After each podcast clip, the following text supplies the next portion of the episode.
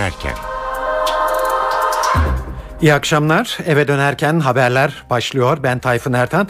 Bu akşamla e, sizlerle 19.30'a kadar değil 19'a kadar beraber olacağız. Çünkü Fenerbahçe ile Victoria Pilsen arasındaki maçla ilgili yayınlar başlayacak. 7'de e, eve dönerken haberlere yine özetlerle başlıyoruz. Mardin Milletvekili Ahmet Türk İmralı görüşmelerinin tutanaklarının basına sızması ile ilgili olarak bu partimizden kaynaklanan bir durum değil dedi. Ancak Türk partilerinin bu sızmada sorumluluğu yokmuş gibi hareket edemeyeceğini de belirtti. Abdullah Öcalan'ın Kandil ve Avrupa'ya yazdığı mektuplara yanıtların en geç bir hafta içerisinde gelmesi ve BDP'den yeni bir heyetin İmralı'ya gitmesi bekleniyor.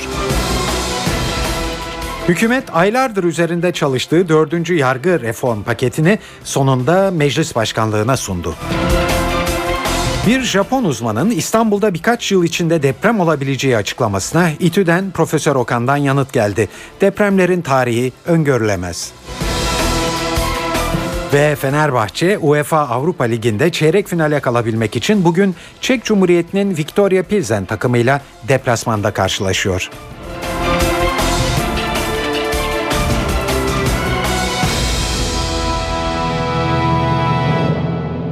İyi akşamlar. Şimdi ayrıntılara geçiyoruz. Evet siyasetin gündeminde yer alan başlıkla İmralı görüşmeleri ve bunun getirdiği tartışmalarla başlıyoruz.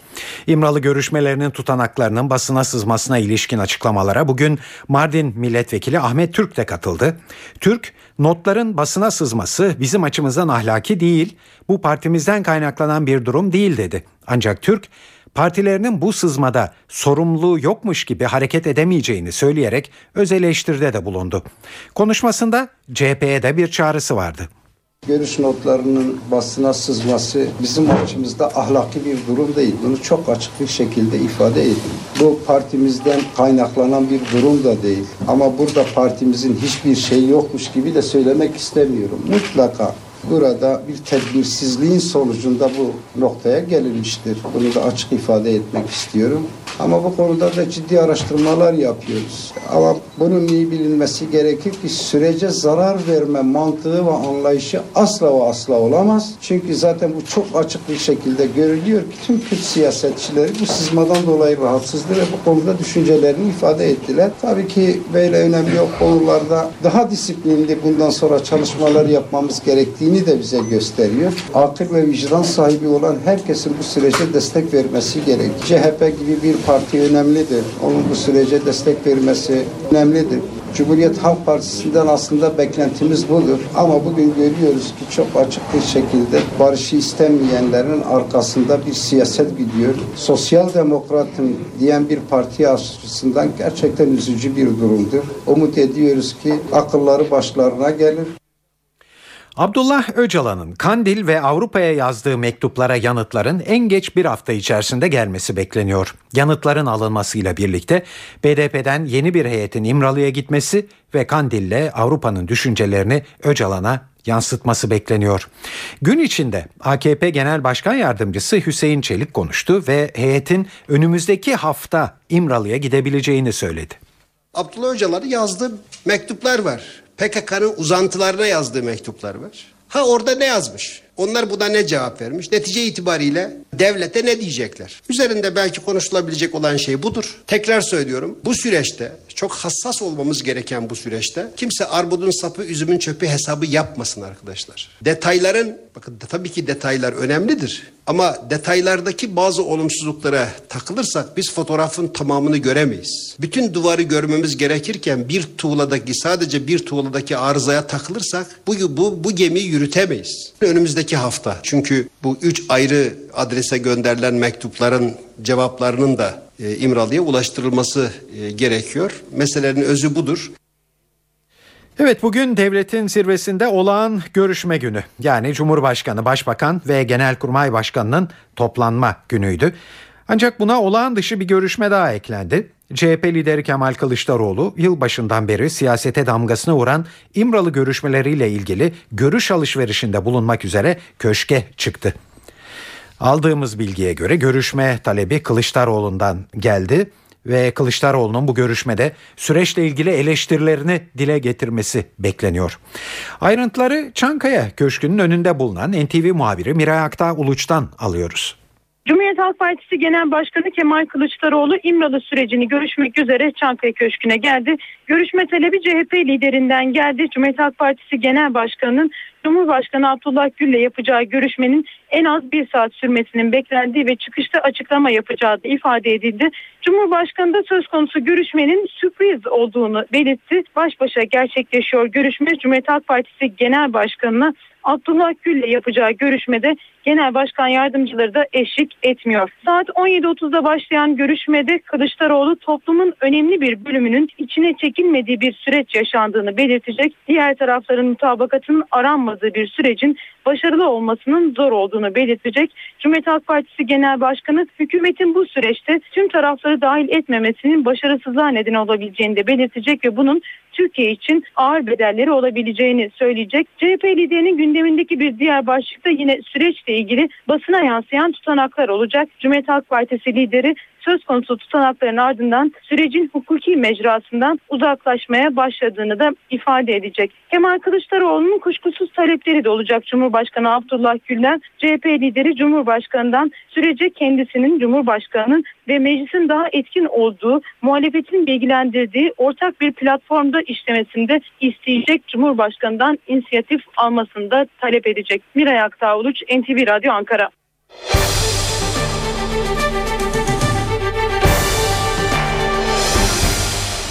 28 Şubat soruşturması kapsamında ifadesi alınan dönemin eğitim ve doktrin komutanı emekli Korgeneral İzzettin İyigün dün gece tutuklandı. İyigün'ün savcılıkta verdiği ifadeler bugün basına yansıdı.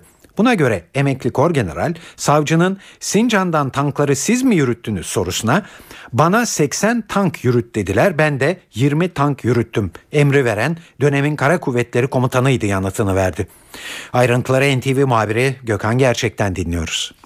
Savcılık tutanaklarında 28 Şubat soruşturmasında tankların Sincan'dan geçiş yapması oldukça büyük önem taşıyor. Sincan'dan tankların asker tarafından geçirilmesi hükümete muhtıra darbe öncesi son adım olarak değerlendiriliyor savcılık tarafından. Bu nedenle e, o dönemki Sincan'da görev yapan bütün sıralı komutanlar bugüne kadar dinlendi. Geçtiğimiz hafta eski kara kuvvetleri komutanı Erdal Ceylanoğlu o dönemin tankların bağlı olduğu birliğin başındaki isimli tümen komutanıydı Erdal Ceylanoğlu tutuklanmıştı. Dönemin EDOK komutanı hedef göstermişti Erdal Ceylanoğlu. Ben emirleri uyguladım demişti. İşte dönemin EROK komutanıydı da komutanı da İzzettin İyigün'dü emekli kor general. İzzettin İyigün savcı Mustafa Bilgili'ye ifade verdi. E, yıllarca Türk Silahlı Kuvvetleri'nde görev yaptığını söyleyerek girdi Ankara Adliyesi'ne ve biz karakterimizden ödün vermeyiz değerlendirmesinde bulundu. E, soruşturma savcısı Mustafa Bilgi tarafından 3 saat süreyle sorgulandı İyigün ve tankların Sincan'dan geçirilmesine ilişkin emri siz mi verdiniz? Tankların yürütülmesi darbe öncesi son eylem ya da hükümeti tehdit miydi soruları yöneltildi. İyi gün bu sorulara şu yanıtı verdi. Türk Silahlı Kuvvetleri yasalarından aldığı güçle hareket eder. Hiçbir şey emir komuta zincirinin dışına çıkamaz. Ee, benim tek başıma tankları güzergah dışına çıkartarak Sincan'ın içerisinden geçirme gibi bir yetkim yoktur. Emri dönemin Kara Kuvvetleri Komutanı Hikmet Köksal ve Kurmay Başkanı Doğu Aktulga vermiştir dedi. Hatta 80 tankın yürütülmesi emrini verdiler ancak ben 20 tankla bu süreci işlettim. Emir doğrultusunda hareket ettim değerlendirmesinde bulundu. İlgin 2004 yılında verdiği bir röportajda Sincan'da tankları yürüten benim, demokrasiye balans ayarını yapan benim şeklinde ifadeler kullanmıştı. O röportajda sorulduğu ifade sırasında sözlerinin yanlış anlaşıldığını söyledi. Aslında e, orada da ben emir komuta zinciri içerisinde tankların geçirildiğini ifade ettim. Görev tanımından kaynaklanan süreci anlattım ama e, yanlış anlaşılmalardan dolayı e, demokrasi balans ayarını yapan benim başlığıyla yayınlandı röportaj dedi ve e, şunu da belirtti demokrasiye bağlı olduğunu söyledi. En kötü demokrasi darbeden iyidir değerlendirmesinde bulundu. Ama savcı ikna olmadı. İyi günü tutuklanma talebiyle e, nöbetçi hakimliğe sevk etti. Yaklaşık iki saat boyunca özgürlük hakimi tarafından sorgulanan iyi gün tutuklanarak e, Sincan cezaevine gönderildi. Emekli Kor General İyi tutuklanmasıyla e, 28 Şubat soruşturması kapsamında tutuklu, emekli ve muvazzaf asker sayısı 76'ya yükseldi. Gökhan Gerçek, NTV Radyo Ankara. Hükümet aylardır üzerinde çalıştığı dördüncü yargı reformu paketini sonunda meclis başkanlığına sundu. İşkence suçlarında zaman aşımını kaldıran tasarı terörle mücadele yasasında da önemli değişiklikler içeriyor. Tasarı ceza yasasında suçu ve suçluyu övme fiilinde değişiklik öngörüyor. Paket önümüzdeki hafta Adalet Komisyonu'nda ardından da genel kurulda ele alınacak. NTV muhabiri Ercan Gürses anlatıyor. Hükümet aylardır üzerinde çalıştığı dördüncü yargı reform paketi düzenlemesini meclise sevk etti. Son olarak Başbakan Erdoğan'ın da imza attığı düzenleme 21 maddeden oluşuyor. Tasarının en önemli ayrıntısı ise Türk Ceza Yasası'na suçu ve suçluyu övme fiilinde yapılan değişiklik. Sayın gibi ifadelerin kullanılması suç olmaktan çıkıyor. Terör örgütüne ve teröristi övme fiilinin gerçekleşmesi için terörün meşru gösterme şartı aranacak. Terör eylemlerini meşru gösterecek bildiri ve afiş dağıtanlar 3 yıla kadar terör örgütünü propagandasını yapanlar 5 yıla kadar ceza alacaklar. Ayrıca suçu ve suçluyu övme fiilinde açık ve yakın tehlike oluşturması şartı da getirildi. Dördüncü yargı reform paketi düzenlemesinin en önemli başlıklarından birisi de işkence suçlarında zaman aşımının kaldırılması. Düzenleme halka askerlikten soğutma suçunda da önemli değişiklikler getiriyor. Bu suçun işlenmesi için açıkça askerleri firara teşvik etme şartı aranıyor. Hapis cezası para cezasına çevriliyor. Dördüncü yargı reform paketi düzenlemesinin önümüzdeki hafta Meclis Adalet Komisyonu Komisyonu'na sonra da genel kurula gelmesi bekleniyor. Ercan Gürses, NTV Radyo Ankara. Ankara'da 680 iş yerinin kül olduğu çarşı yangının elektrik kontağından çıktığı açıklandı. Ankara valisi Alaaddin Yüksel bu sabah yangından zarar gören esnafla bir araya geldi. Onların taleplerini dinledi. Başlıca istek kredi ve vergi borçlarının ertelenmesiydi. Vali Yüksel bu konuda çalışma başlatacaklarını söyledi. Yangının elektrik kontağından çıktığı anlaşılmaktadır. Kredi borçlarının ertelenmesini arkadaşlar dernek yetkilileri ivedilikte istediler. Şu andan itibaren bu konuda çalışmalarımıza başlayacağız ama bununla beraber hemen yerel yönetim tarafından çarşının daha modern şartlarda geliştirilmesi taleplerini ısrarla ve ivedilikle arkadaşlar ortaya koydular. Zararların bir miktarının en azından karşılanmasını ve hayata tekrar tutunma ihtiyaçlarından bahsettiler ve yine üyelerinin bir bölümü Ankara Esnaf ve Sanatkarlar Odaları Birliği'ne bir bölümü de Ankara Ticaret Odası içerisinde üye olmaları nedeniyle bu meslek teşekkürleri tarafından kendilerine yardım yapılmasını talep ettiler. Şimdi ne yapacağız? Ankara Vali olarak ne yapacağız? İlk etapta arkadaşlarımıza makul katkıları, maddi katkıları sağlamış olacağız. Ayrıca yine esnafımızın vergi borçlarının en azından daha ileri tarihlere atılması veya vergi borçlarının durdurulmasıyla alakalı talepler oldu. Şimdi mücbir sebep kararıyla alakalı arkadaşlarımız hazırlık yapıyor. Bakanlıktan süratle onaylarını alacağız ve de vergi uygulamaları itibariyle vergi borçlarının ertelenmesi ve ötelenmesi ve ayrıca daha önce yapılandırılmış olan borçların da yine bu kapsam içerisinde değerlendirilmesini arkadaşlarımız şimdi çalışmaya başlayacaklar. O yanan yere yeniden modern, yeniden çarşının yapılması çalışmalarını gerçekleştireceğiz. Olası Marmara depremi üzerine tartışmalar yeniden alevlendi. Bu kez bir Japon bilim adamının öngörüsü konuşuluyor. 2006 yılından beri Kandilli Rasathanesi'nde Marmara'daki hareketlilik üzerine araştırmalar yapan Japonyalı Fumio Kaneko, büyük depreme birkaç yıl kaldığını söyledi. Büyüklüğü 7,5 olarak tahmin etti. Kaneka bir de tsunami uyarısında bulundu. Birkaç yıl içinde Marmara Denizi'nde 7 ila 7,5 büyüklüğünde bir deprem olabilir. Birçok bilim adamı depremin yakın zamanda olacağı görüşünde. Denizde olma ihtimali yüksek olan deprem en çok İstanbul'u etkileyecektir. Deprem tsunami etkisi oluşturacaktır. İstanbul ve Bursa'da dalgalar tehlikeli boyutlara ulaşabilir. Ancak Japonya'da görülen etki tabii ki olmayacaktır. Yıllar içinde edinilen en kesin bilgi bir depremin tarihinin öngörülemeyeceği. Bu açıdan bakılırsa Japon bilim adamının sözlerini acaba ne kadar ciddiye almalıyız? İstanbul Teknik Üniversitesi'nden Profesör Okan Tüysüz'ün olası Marmara depremi üzerine düşüncelerini sorduk.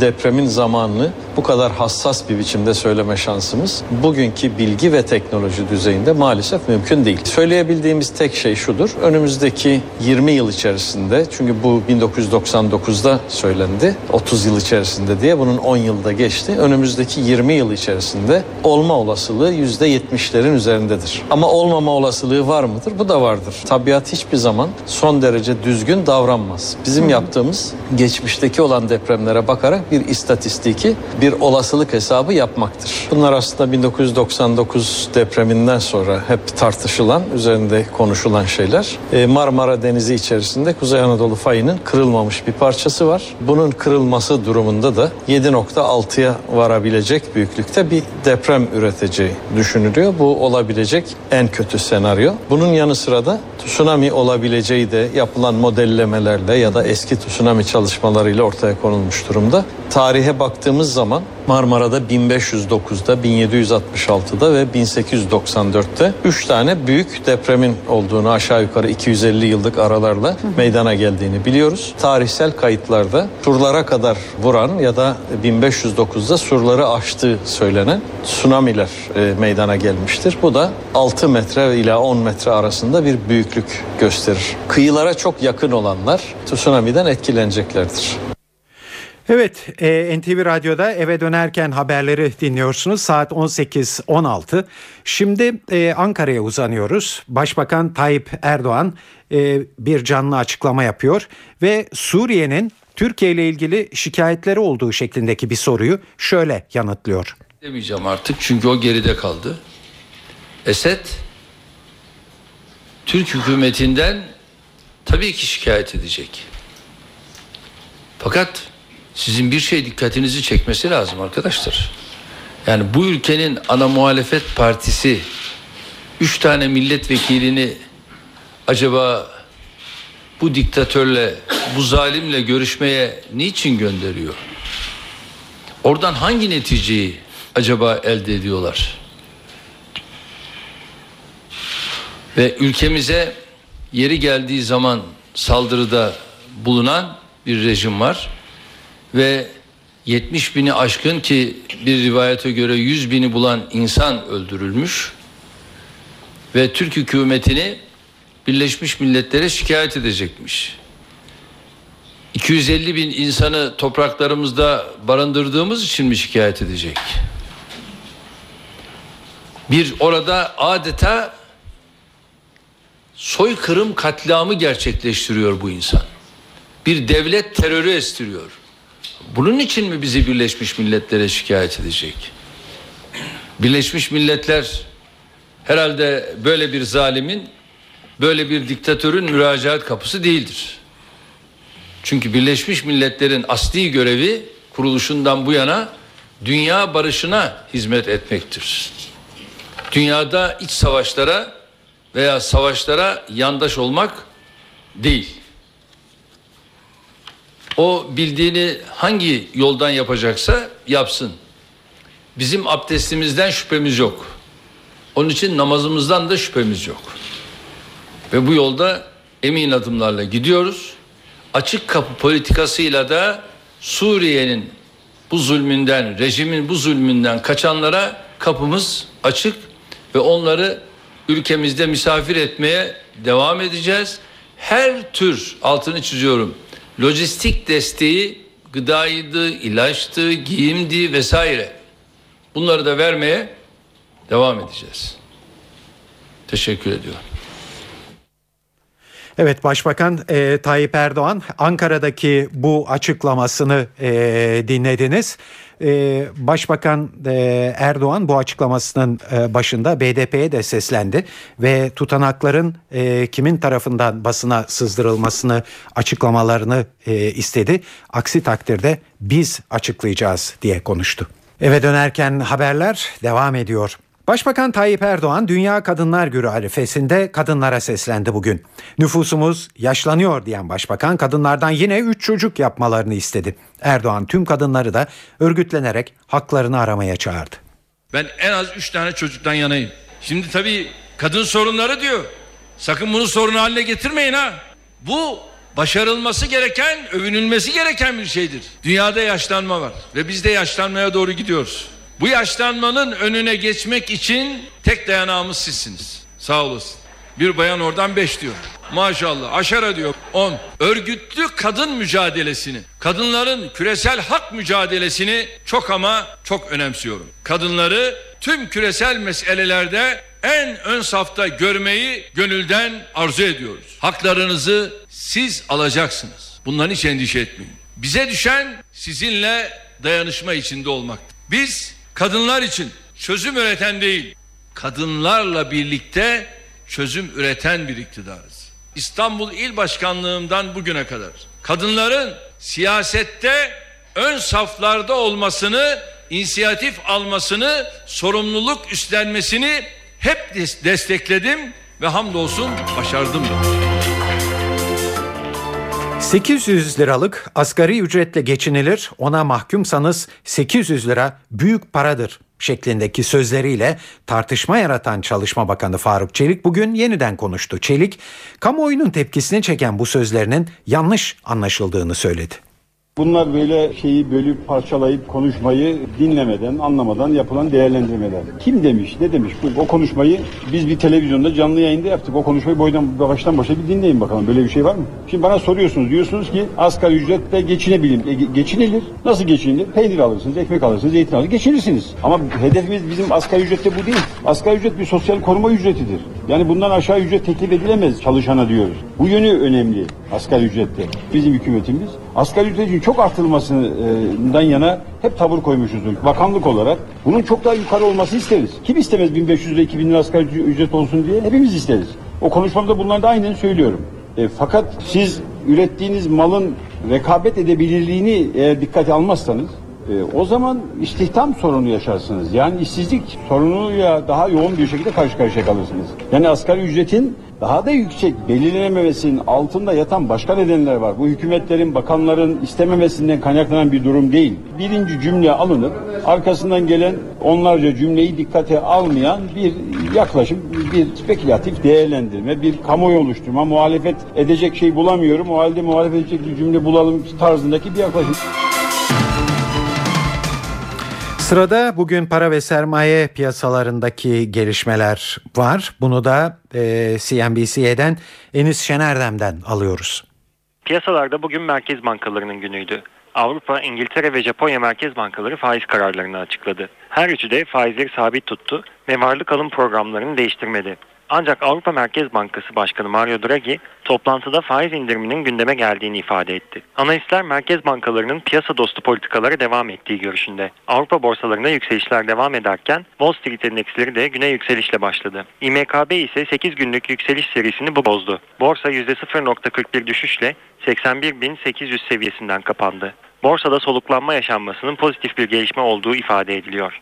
Para piyasalarında Euro Avrupa Merkez Bankası Başkanı Draghi'nin açıklamalarıyla dalgalandı ve faiz indiriminin gelmesiyle değerlendi. Bir süredir 1.30'da tutunmaya çabalayan parite 1.31'e kadar yükseldi. TL'de ise fazla değişim yok. Dolar TL kuru 1.79.50-1.80.50 bandında hareket ediyor. Tahvilde de hareket sınırlı. Gösterge faiz %5.73'ten kapandı. İtalya eski başbakanı Silvio Berlusconi telekulak skandalından bir yıl hapis cezasına çarptırıldı. Berlusconi sahip olduğu gazetede dönemin merkez sol parti liderinin telefon görüşmelerini yasa dışı yoldan elde ederek yayınlamaktan suçlu bulundu. Ancak Berlusconi hapse girmeyecek, para cezası ödeyecek. NTV İtalya muhabiri Şeyda Kanepa anlatıyor.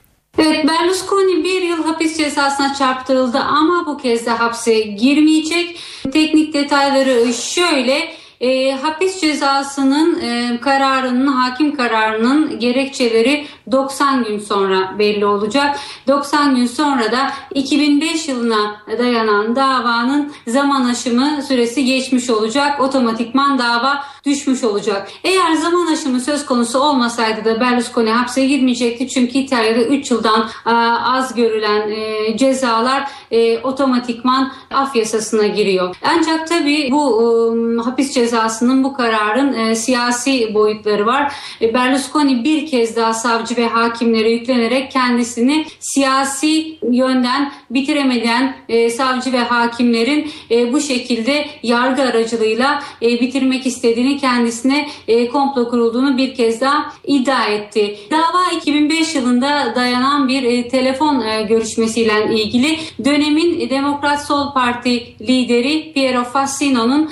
bir bankayı almaya çalışan bir finans grubunun başındaki kişiyle olan telefon görüşmesinde artık bir bankamız var cümlesini e, yasa dışı yollardan bir şekilde telefon konuşmaları kayıtlarını elde ederek Berlusconi kendi sahip olduğu e, gazetede El Giornale gazetesinde bu konuşmaların e, içeriğini yayınlamakla suçlanıyor. E, kardeşi Paolo Berlusconi gazetenin sahibi olarak görülüyor. Paolo Berlusconi de bu davanın sonucunda 3 yıl 2 ay hapis cezasına çarptırıldı. Asıl önemli davası aslında Berlusconi'nin yarın görülecek. Berlusconi görevini kötüye kullanmak ve fuş yüzünden, suçlamaları yüzünden yarın mahkemeye gelmesi bekleniyor. Ancak mazeret bildirerek yarın mahkemeye gelmeyeceğini söyledi. Savcının e, mütalasını yarın vermesi ve Berlusconi için tekrar hapis cezası istemesi söz konusu. Henüz hakimden karar çıkmadı. Yarın davanın ertelenip ertelenmeyeceği belli değil. Ve her halükarda Berlusconi yargılandığı fuhuş davasında karar 23 Mart'a kadar karara bağlanması bekleniyor. Saat 18.30 NTV Radyo'da eve dönerken haberleri dinliyorsunuz. Size şu ana kadar duyurduğumuz haberleri hızla e, bir özetleyelim. Başbakan e, Tayyip Erdoğan bir 15 dakika kadar önce Ankara'da bir e, canlı açıklama e, yaptı. Bu açıklaması sırasında e, Barış ve Demokrasi Partisi'ne kastederek İmralı tutanaklarını sızdıranları açıklamalarını istedi. Erdoğan aksi takdirde biz açıklarız diye konuştu. Mardin Milletvekili Ahmet Türk İmralı görüşmelerinin tutanaklarının basına sızması ile ilgili olarak bu partimizden kaynaklanan bir durum değil dedi. Ancak Türk partilerinin bu sızmada sorumluluğu yokmuş gibi hareket edemeyeceğini de belirtti. Abdullah Öcalan'ın Kandil ve Avrupa'ya yazdığı mektuplara yanıtların en geç bir hafta içerisinde gelmesi ve BDP'den yeni bir heyetin İmralı'ya gitmesi bekleniyor. Bir Japon uzmanın İstanbul'da birkaç yıl içinde deprem olabileceği açıklamasına İTÜ'den Profesör Okan'dan yanıt geldi. Depremlerin tarihi öngörülemez.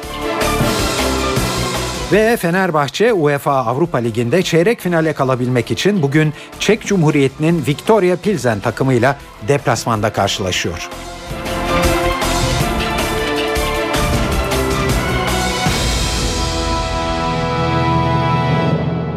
Şimdi günün diğer gelişmeleriyle devam ediyoruz. Venezuela yarın tarihi bir cenaze törenine hazırlanıyor. Kansere yenik düşen devlet başkanı Hugo Chavez son yolculuğuna uğurlanacak. Chavez'in naaşı son yolculuğundan önce Harp Akademisi'ne götürüldü. Naaşı taşıyan korteje eşlik etmek için yüz binlerce kişi başkent Caracas sokaklarındaydı. Harp okulunda katafalka konulan Chavez'in naaşına Venezuelalılar saygılarını sunmak için uzun kuyruklar oluşturdu. Chavez'in ailesi Arjantin Devlet Başkanı Cristina Fernandez, Uruguay Devlet Başkanı Jose Mujica ve Bolivya Devlet Başkanı Evo Morales de harp okulundaydı. Cuma günkü cenaze törenine Latin Amerikalı birçok liderin yanı sıra İran Cumhurbaşkanı Mahmut Ahmedi Necat da katılacak. Tabi Chavez'in ölümü tüm dünyada ses getirdi. Hugo Chavez'in her fırsatta eleştirdiği Amerika Birleşik Devletleri bile bir mesaj yayınladı ve Başkan Barack Obama imzasıyla yayınlanan bu mesajda Amerika'nın Venezuela halkını destekleyeceği ve Chavez'in ölümünün Venezuela için dönüm noktası olduğu belirtildi. Bu mesaj Chavez'in ölümünün ardından Amerika-Venezuela ilişkilerinde yeni bir sayfa açılır mı sorusunu da gündeme getirdi. Bunun mümkün olup olmadığını NTV New York muhabiri Selim Atalay'a sorduk. Kuzey'in güneyle müthiş sorunları var. Yani bir türlü düzelmedi. 70'lerden beri sorunları var. Kuzey güneyi pek iyi okuyamıyor gibi bir hava var. Güney de kuzeyi sevmiyor. Böyle karşılıklı e, çekişme ve itişme. E, Latin Amerika'da Amerika müttefikleri ve Amerika karşıtları gibi gayet iki grup, geniş bir iki grup yapmak mümkün. Şimdi Venezuela'ya bakınca işte Amerika'dan o tepkiler işte Venezuela halkının yanındayız. Bu şey demek yani Chavez zorla Venezuela'yı elinde avcunun altında yumruğunun altında tutuyordu. Gittikten sonra Venezuela halkı bundan sonra kendi serbest tercihini yapacak ve Chavez'in istediği çizgiden ayrılacak mı acaba? Şimdi o bir niyet beyanı ama gerçekten arazideki durum bu niyeti ya da bu beklentiyi karşılıyor mu? Yani Chavez hakikaten bir diktatör olduğu için mi Venezuela'da iş başındaydı yoksa Venezuela halkının özgür iradesiyle seçilmiş bir lider miydi? Bu konudaki tartışma sürüyor ve bu konudaki tartışmayı da galiba görmek için Venezuela'daki yeni seçim e, sürecini izlememiz gerekiyor. Yani karşılıklı bir ya bizdensin ya karşı taraftansın. Bu George Bush zamanında, Başkan Bush zamanında yaratılan dış politika kriterinin devam etmesi ya da etmemesi Obama'nın ne yapacağına bağlı. Amerika eski alışkanlıklarıyla Latin Amerika'ya bakıyor ya bizden ya onlardan şeklinde. Chavez'in ardından Venezuela halkının nasıl bir tercih yapacağını hakikaten görmek gerekiyor ama buna da kimsenin karışmaması gerekiyor. Avrupa Birliği'nde gündem Bulgaristan ve Romanya'nın Schengen'e üyeliği. Almanya Bulgaristan ve Romanya'nın serbest dolaşım bölgesi Schengen'e girmesine karşı çıkıyor. Almanya bu konuda yalnız da değil, açıkça dile getirmeseler de Fransa, Hollanda ve Finlandiya'da aynı görüşteler.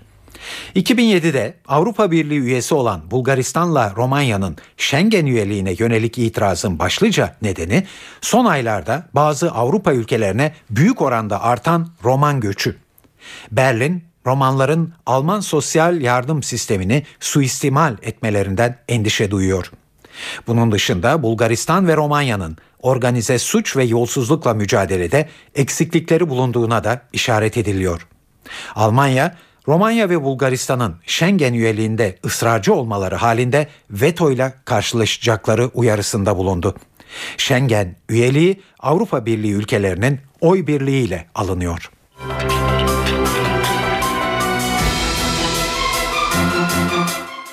Avrupa Birliği Komisyonu'nun rekabet kurumu Microsoft'a tam 561 milyon euro ceza kesti. Kurum Microsoft'un kendi web tarayıcısı Internet Explorer'ı kullanıcıya dayattığı sonucuna vardı. Komisyon piyasaya sunulan Windows 7 programıyla diğer tarayıcıların kullanılmasının engellendiğini belirtti. Microsoft bunun teknik bir hatadan kaynaklandığını öne sürdü. Fakat bu savunma cezayı engelleyemedi. Avrupa Komisyonu Microsoft'un bu davranışının ciddi bir ihlal olduğunu bildirdi.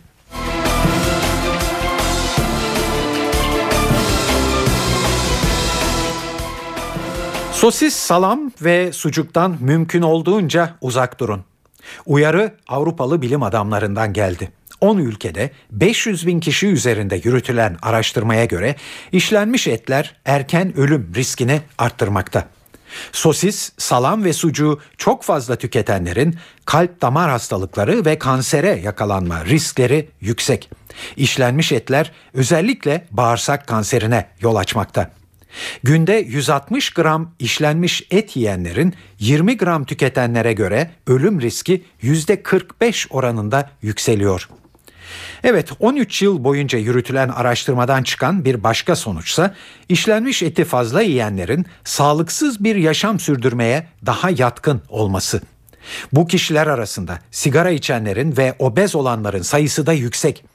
İşlenmiş etten uzak durulması çağrısı yapan uzmanlar bunun yerine taze et tüketilmesi gerektiğine vurgu yapıyorlar.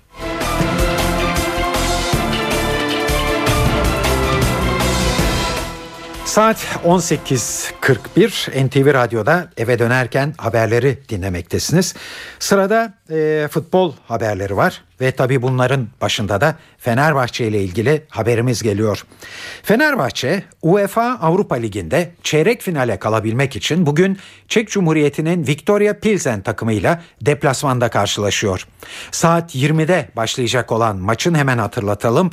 Star TV ve NTV Radyo'dan naklen yayınlanacak. Mücadele öncesi teknik direktör Aykut Kocaman NTV Spor'a özel açıklamalarda bulundu. Kocaman Victoria Pilsen'in kalitesine vurgu yaptı ve karşılaşmanın nefes nefese geçeceğini söyledi. Bu maç hemen şey olmazsa 45. maç olacak yani. 45. maçımız olacak bizim. Dolayısıyla maçtan maça konsantrasyon açısından geçişi öğrendik ya da öğrenmeye çalışıyoruz. Hepimiz için söylüyorum bunu. Fenerbahçe futbol takımını oluşturan bütün unsurlar için söylüyorum. Dolayısıyla o maçı buraya taşımanın bir mantığı yok. Profesyonel evre. Hepsinin ayrı ayrı yeri ve değeri var. Napoli maçı aslında e, biraz evvel içeride de söylediğim gibi son derece iyi oldu. Çünkü bir şeyleri göstermesi açısından e, sadece bizim alacağımız veriler değil aynı zamanda kamuoyuna bir şeyleri göstermesi açısından da çok son derece iyi oldu bizim adımıza. Ama şöyle çok ufak bir değerlendirme yapayım. Geçen sezon Şampiyonlar Ligi grup maçları olmak üzere 6 tanesi 14 karşılaşmanın 7 tanesini galip bitirmiş bir takım. Pilsen takımı. Bu sene de şu ana kadar 14 karşılaşma oynamış. Bunun 11 tanesini galip bitirmeye başarmış. Tek mağlubiyeti var o da Atletico Madrid'e. Geçen sene kupayı kazanan takıma deplasmanda oynadığı maç. Dolayısıyla bilinmeyen ama aynı oranda da bilinmemezlik oranında da son derece güçlü ve takım uyumu özellikle. Takım oyunu demiyorum. Özellikle uyumu diyorum. Takım uyumu çok yüksek kalitede bir ekiple karşılaşacağız. Kolay olmayacak ve nefes nefese bir maç olacak gibi gözüküyor. Yüksek konsantrasyona maçın her anında ihtiyacımız var. Çünkü oyundan hiç düşmüyorlar. Hemen hemen hiç düşmüyorlar. Dolayısıyla dediğim gibi yani zor, nefes nefese bir karşılaşma gibi gözüküyor. Evet zorlu bir karşılaşma ve şimdi maçın oynanacağı Pilsen kentine gidiyoruz. Atmosferi ve olası 11'leri NTV Spor muhabiri Aykut Yıldırım'dan alıyoruz. Çek Cumhuriyeti'ndeyiz. Fenerbahçe UEFA Avrupa Ligi 3. tur ilk maçında Victoria Pilsen ile karşı karşıya gelecek. UEFA Avrupa Ligi'nin en güçlü ekiplerinden bir tanesi. Son dönemde e, Atletico Madrid'i UEFA Avrupa Ligi'nde gruplarda arkalarında bırakmayı başarmışlardı. Sonrasında yine UEFA Avrupa Ligi'nde Napoli'yi İtalyan temsilcisini her iki maçta da yenerek bir üst tura çıkmayı başardı Çek Cumhuriyeti ekibi. Organize mücadele eden ve savaşan bir takım e, görüntüsünde olduğunu söyleyebiliriz. Gerçekten çok zor bir takım. Bu karşılaşma öncesinde e, Fenerbahçe'de son durum ne kadroya bakacak olursak Egemen Korkmaz ve Raul Meireles'in kart cezalı olduklarını görüyoruz. Bu iki oyuncu bugünkü karşılaşmada forma giyemeyecek. Bunun dışında daha önce Atletico Madrid forması ile Avrupa Ligi'nde mücadele ettiği için statü gereği Emre Belezoğlu bu maçın kadrosunda yok. UEFA Avrupa Ligi'nde mücadele edemeyecek. Fenerbahçe dün gelmişti Pilsen'e ve maçın oynanacağı statta Doğusan stadında da son antrenmanını yaptı Sarı lacivertler ve aldığımız bilgiler doğrultusunda e, bu akşam sahaya şu 11 ile çıkmasını bekliyoruz Fenerbahçe'nin. Kalede Volkan Demirel, savunmada Gökhan Gönül, Josef Yobo, Bekir ve Reto Zikler. Savunma dörtlüsünün önünde Mehmet Topal ve Salih Uçan. Sağda Kayt, e, ortada Christian Baroni, solda Musa Sov. İleride ise Kamerunlu golcüsü Pierre Webo ile sahaya çıkması muhtemel gözüküyor. Şampiyonlar Ligi'ndeki Manchester United Real Madrid karşılaşmasında Nani'ye gösterdiği kırmızı kart nedeniyle İngiliz basınından büyük tepki gören Cüneyt Çakır'a UEFA gözlemcisinin 10 üzerinden 8.2 puan verdiği söyleniyor. Milliyet gazetesinde yer alan bu habere göre UEFA tarafından maça gözlemci olarak atanan Pierluigi Collina Çakır'ın yönetimini iyi buldu ve yüksek olarak kabul edilebilecek bir not verdi. Colina'ya göre Çakır'ın tek hatası maç sonunda kendisini alkışlayarak tepki gösteren Rio Ferdinand'a çıkarmadığı sarı karttı. UEFA sözcüsü dün Cüneyt Çakır'ın bu sezon Şampiyonlar Ligi'nde tekrar maç yönetip yönetemeyeceği sorusuna gözlemcinin raporuna bakıp karar vereceğiz yanıtını vermişti.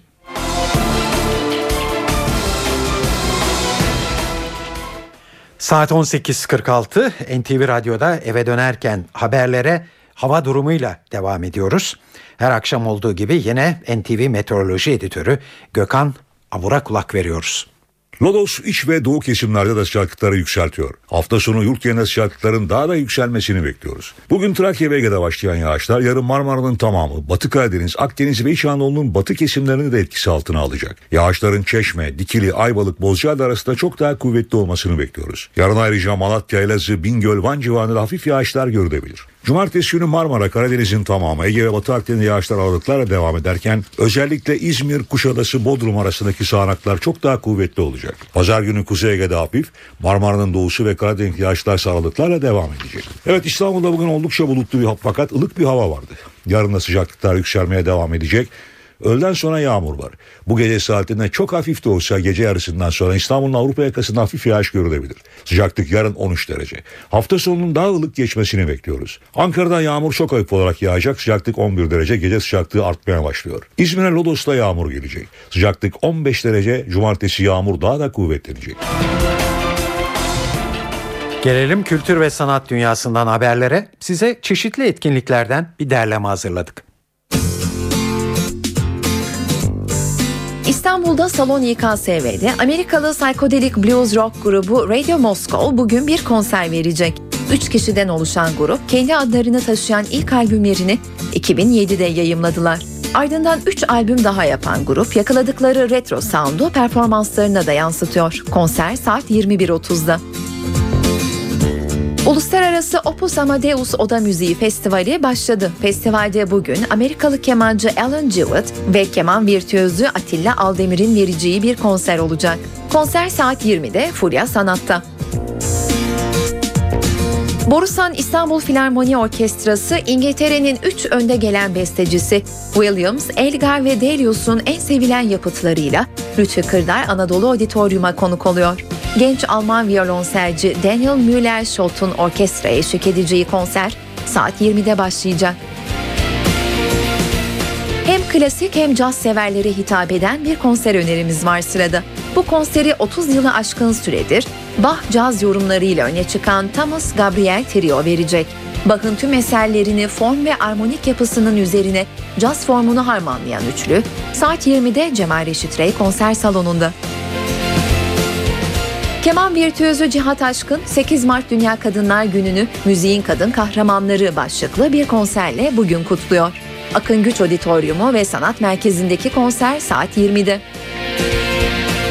Tiyatroya gidelim derseniz aşk ve tutku üzerine bir kara komedi olan Ölüm Diyalogları adlı oyun bugün Beyoğlu'ndaki Maya Cüneyt Türel sahnesinde görülebilir. Sibel Yıldırım Özer'in yazdığı Ali Altuğ'un yönettiği oyunun başlama saati 20.30.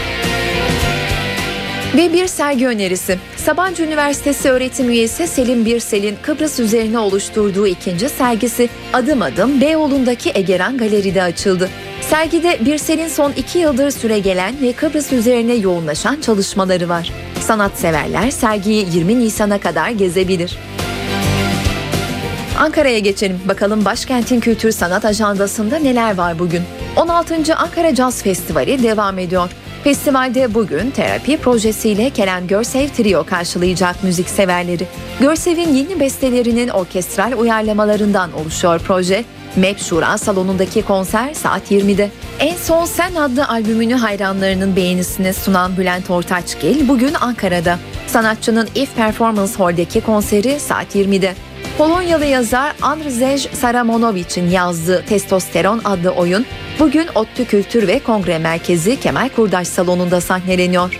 Farklı mesleklerden gelen 7 erkeğin sarhoş olduktan sonra farklılıklarını, ortak noktalarını bir araya getiren oyunda Orhan Aydın, Ruhi Sarı, Emre Altu, Gürkan Uygun, Bülent Şakrak, Gökçer Genç ve Gökhan Yıkılkan rol alıyor. Oyunun başlama saati 20.30. İzmir Avrupa Jazz Festivali David Hellbock Trio konseriyle sürüyor. Tekniği ve farklı stilleriyle dikkat çeken grup, Avusturya geleneksel müziğini Balkan, klasik, sol ve cazla harmanlıyor. Konser saat 20.30'da Ahmet Adnan Saygun Sanat Merkezi'nde. Bursa'da Tayyare Kültür Merkezi'nde Kaynanam Nasıl Kudurdu adlı oyun görülebilir bugün. Hüseyin Rahmi Gürpınar'ın romanından uyarlanan oyunda 50 yaşında dul kalmış bir kaynana ve onu tekrar baş göz etmek isteyen çocuklarının öyküsü anlatılıyor. Ertan Akman'ın yönettiği oyun saat 20'den itibaren sahnede. Erzurum Devlet Tiyatrosu da Çıkmaz Sokak Çocukları adlı oyunla bugün sahnede. Lyle Kessler'ın yazdığı oyunun konusu anasız babasız iki yetim kardeş olan Treat ve Philip'in Philadelphia'daki evlerinde geçiyor. Devlet Tiyatrosu sahnesindeki oyun saat 20'den itibaren sahnede. Sıradaki öneriler evde olacaklar için. Sherlock Holmes televizyonda ilk kez bugün Star'da izlenebilir. Birbirinden tehlikeli maceralara gözlerini karartıp dalan Holmes ve cesur ortağı Watson yine esrarengiz bir olayın peşine düşüyor. Robert Downey Jr. ve Jude Law başrollerde. Film saat 22'de başlayacak. Öncesinde ise saat 20'de Victoria Pilsen Fenerbahçe maçı var. CNBC'de Days of Thunder adlı dizi izlenebilir bugün. Yönetmenliğini Tony Scott'ın üstlendiği Days of Thunder, adrenalin yüklü bir sürat filmi. Tom Cruise ve Nicole Kidman'ın rol aldığı film saat 22'de. Öncesinde ise saat 19'da The Closer, 20'de How I Met Your Mother ve 21'de de Person of Interest adlı diziler ekranda olacak. E2'de ise saat 23'te Dexter izlenebilir. Eve dönerken haberler burada sona eriyor. Günün öne çıkan gelişmesini hızla özetleyelim. Başbakan Tayyip Erdoğan biraz önce Ankara'da bir açıklamada bulundu. Barış ve Demokrasi Partisi'nden İmralı görüş görüşme tutanaklarını kimin sızdırdığını açıklamalarını istedi. Erdoğan BDP'nin bunu yapmaması durumunda kendisinin açıklayacağını söyledi. Bu akşam bu yayının editörlüğünü Sevan Kazancı, stüdyo teknisyenliğini İsmet Tokdemir yaptı. Ben Tayfun Ertan. Hepinize iyi akşamlar diliyoruz. Hoşçakalın.